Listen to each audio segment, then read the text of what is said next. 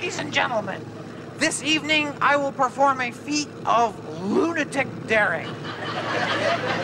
Before your very eyes, I will ride this motorcycle up this ramp and jump directly into that box, landing safely between those two elderly gentlemen. What? Oh, I can assure you, you'll be in no danger. You're right. We'll be in Chicago. For their own safety, uh, while they were dozing, I took the precaution of chaining them to their chairs. On my mark. Get set. Go.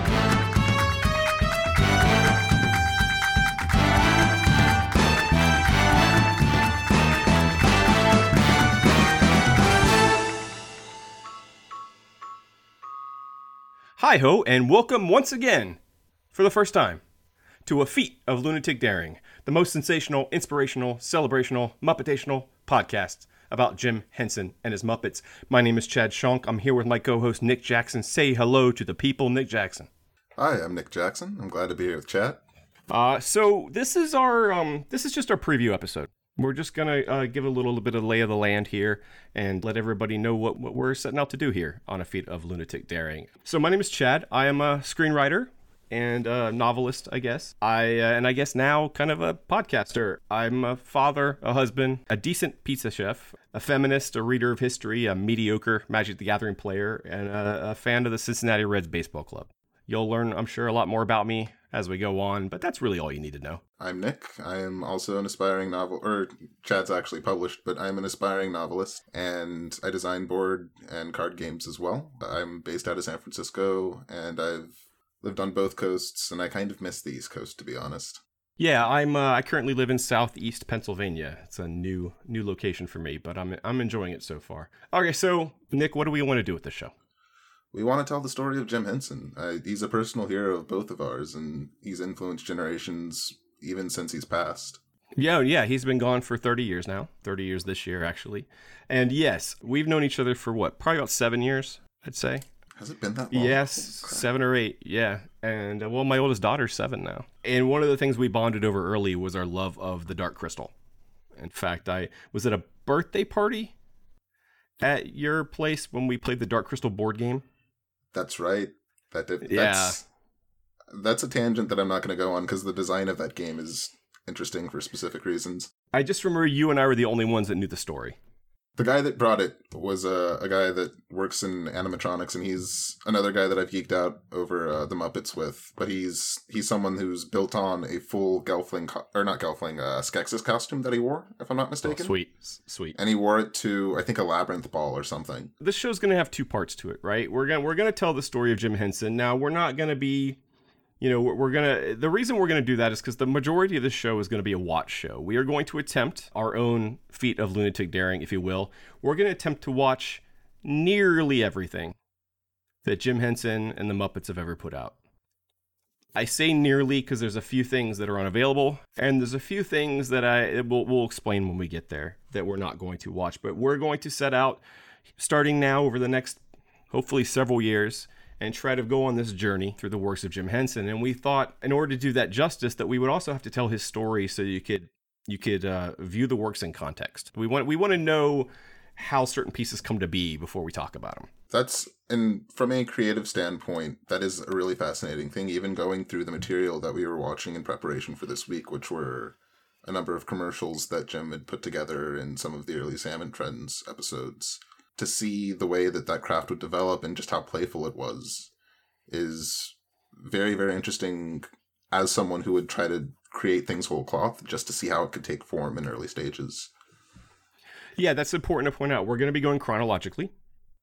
So next week with episode one, we are going to be talking about Sam and Friends, uh, Henson's very first show that came on in the 1950s locally in the Washington D.C. area. So we're going to start there, and we're going to work our way forward as, as well as we can. There'll be some diversions along the way. Yeah, and we're just going to try to watch everything and talk about it, and then hopefully tell you the story about this guy who means a lot to us. Personally, for me, I don't remember a world that I didn't know what the Muppets were. I was born like three months before the Muppet Show aired, and so I have I've never been aware of a world where I've never lived in a world without the Muppets.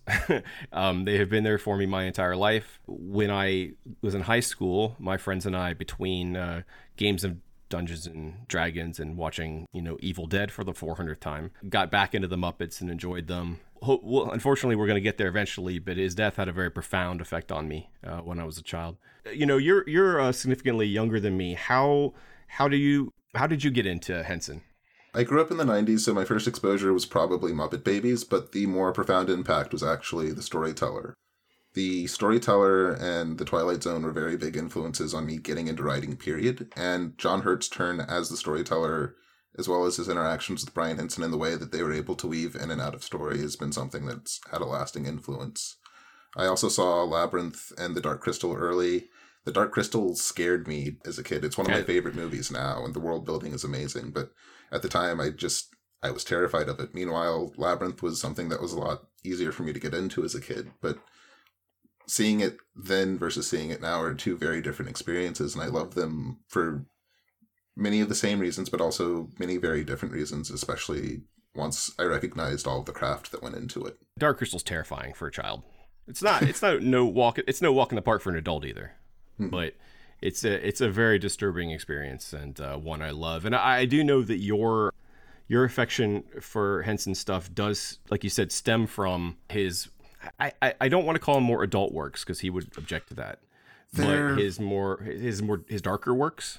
His more mature works. fantastical ones, I would argue, because all Okay, of them are yeah. not not necessarily secondary world. The Dark Crystal definitely is, and the Labyrinth is a portal fantasy. But there's a different. So with the the variety format that you would get with the Muppet Show and with Sam and Friends, even if we we see behind the curtain, it is it does run more like a sort of anthology thing with all of the different bits and sketches. While the Storyteller was technically an anthology series, there was this sort of cohesion to it removed from your day-to-day life and that would be the case with the labyrinth and the dark crystal as well there's there's a degree of separation there that i think gave jim a different kind of creative freedom than he would have had if he was using the mainline muppets Yeah, that's that's absolutely true. But it's also interesting uh, when we get there to realize that those things were also um, unsatisfactory experiences for him, as far as the critical reception, as far as the the money they made. Labyrinth, especially, was a pretty disappointing step in his career. Not for a lot of people, not for any woman my age who grew up looking at the Goblin King. uh, how much of the earlier stuff have you seen? How much are we? How much new stuff are going to be watching for you? So I've I've dabbled into the original Muppet series. I I was aware when Muppets Tonight was around, and I watched a few episodes of that. I think I remember really really enjoying that. But my first association with Henson was always those those secondary world works. Did, Um, do you remember? Do you remember? Muppets after that? Do you remember Prince on Muppets Tonight? That was an amazing Yeah, episode. it was amazing. Yeah, yeah. I Um, think it Seymour the elephant wears chaps. Yeah, it's good stuff. yeah. yeah, it's good stuff. Um, yeah, Everyone didn't really know what to refer to him as, so they would just turn around Yeah. and show the symbol. that's when he was. That's when he was going by the love symbol. Uh-huh. So, uh, so yeah. So, like I said, we're going to be starting in. Um, well, technically, we're starting in 1936, but but as far as what the things we're watching, we're going to be starting in 1954 with his uh, debut in Sam and Friends, and then working our way forward. Once we get to uh, the Muppet Show proper, probably I'd probably say the centerpiece, at least uh, early on, we'll be kind of just watching that two episodes at a time, taking you through it. We'll def- we're definitely gonna hit all the movies. We're gonna we're gonna try. like I said we're gonna try to watch everything. Chad is going to give me grief because of how much I actually haven't seen There's gonna be there's or pl- can't remember seeing. there's plenty of stuff in here I haven't seen either. I mean, one of the things that when we started to prep this that I found I don't know that that was interesting to me was that he had 20 years on television before the Muppet Show aired. Like if you mm-hmm. remember my original idea for this was just like a watch show for the Muppet Show. Was just to watch the entire Muppet Show. But as I read, I was like he's got 20 years of work before 1976. We decided uh, we're gonna we're gonna jump into that. Hopefully, people can come along for the ride. It's gonna be fun. Uh, hopefully, people can watch along with us. Uh, I think it'll be I think it'll be a good time. I wanted to say a quick word about sources. It- just like with any other piece of popular history, we're standing on the backs of those who have come before us. Uh, none of this is our own research, is it? Are you out there in the field, Nick? I am not in the field. Okay. No, I am. Now we hope to would bring like to be, we hope to bring our new our own insights and, and new ideas to it, but we'd be remiss not to to credit those whose works we're going to cite. So in that spirit, if you go to lunaticdaring.com slash sources, you'll find a perpetually updating bibliography of our research materials. We're just going to keep that up there so that anyone whose work we are using will get credit. We're hoping I'm bringing trying to use as many sources as possible to uh, tell you know as, as good of a tale as we can but we definitely don't want we definitely want to give credit to the people who came before us but there are a few works that are going to feature very heavily in our research so i thought we'd shout them out kind of our, our bibles So the first one we'll mention is Jim Henson, the biography by Brian Jay Jones. That's an excellent read. There's also Jim Henson, the works by Christopher Finch, and the Muppet Wiki at muppet.fandom.com. the brian jay jones novel is kind of the definitive henson biography and uh, it's very well written and uh, he also i believe did one on george lucas that i'm excited to read Jim Henson The Works is an older book from the 90s, um, a hardback kind of coffee table book, but it's got a lot of great stuff in there.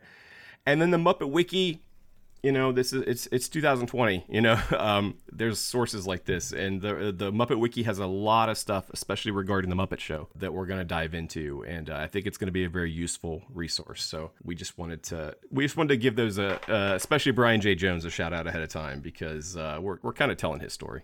What else do we got here before we go? Like I said, this is just a preview episode. We're gonna get out of your hair in just a second. We just wanted to say hi, and we wanted to let you know who we were and what was going down, so that when we get to the next week's episode, we can just hit the ground running and just do what we're planning on doing. So, you know, little housekeeping. It would be great if you could find us on social media. We are lunatic dare at lunatic daring on Twitter, Instagram, and Facebook. There's also lunaticdaring.com. It's a sparse website. I'll be doing more to it, but it'll be a place to, again to find those sources.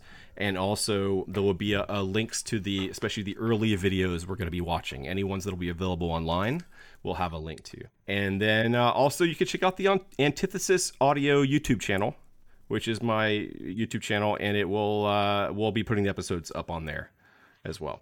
Next week, we'll meet a skinny kid from Mississippi named Jimmy, and we'll watch him fall in love for the very first time.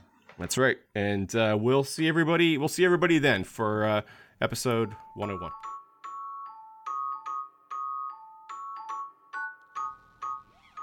Antithesis Audio.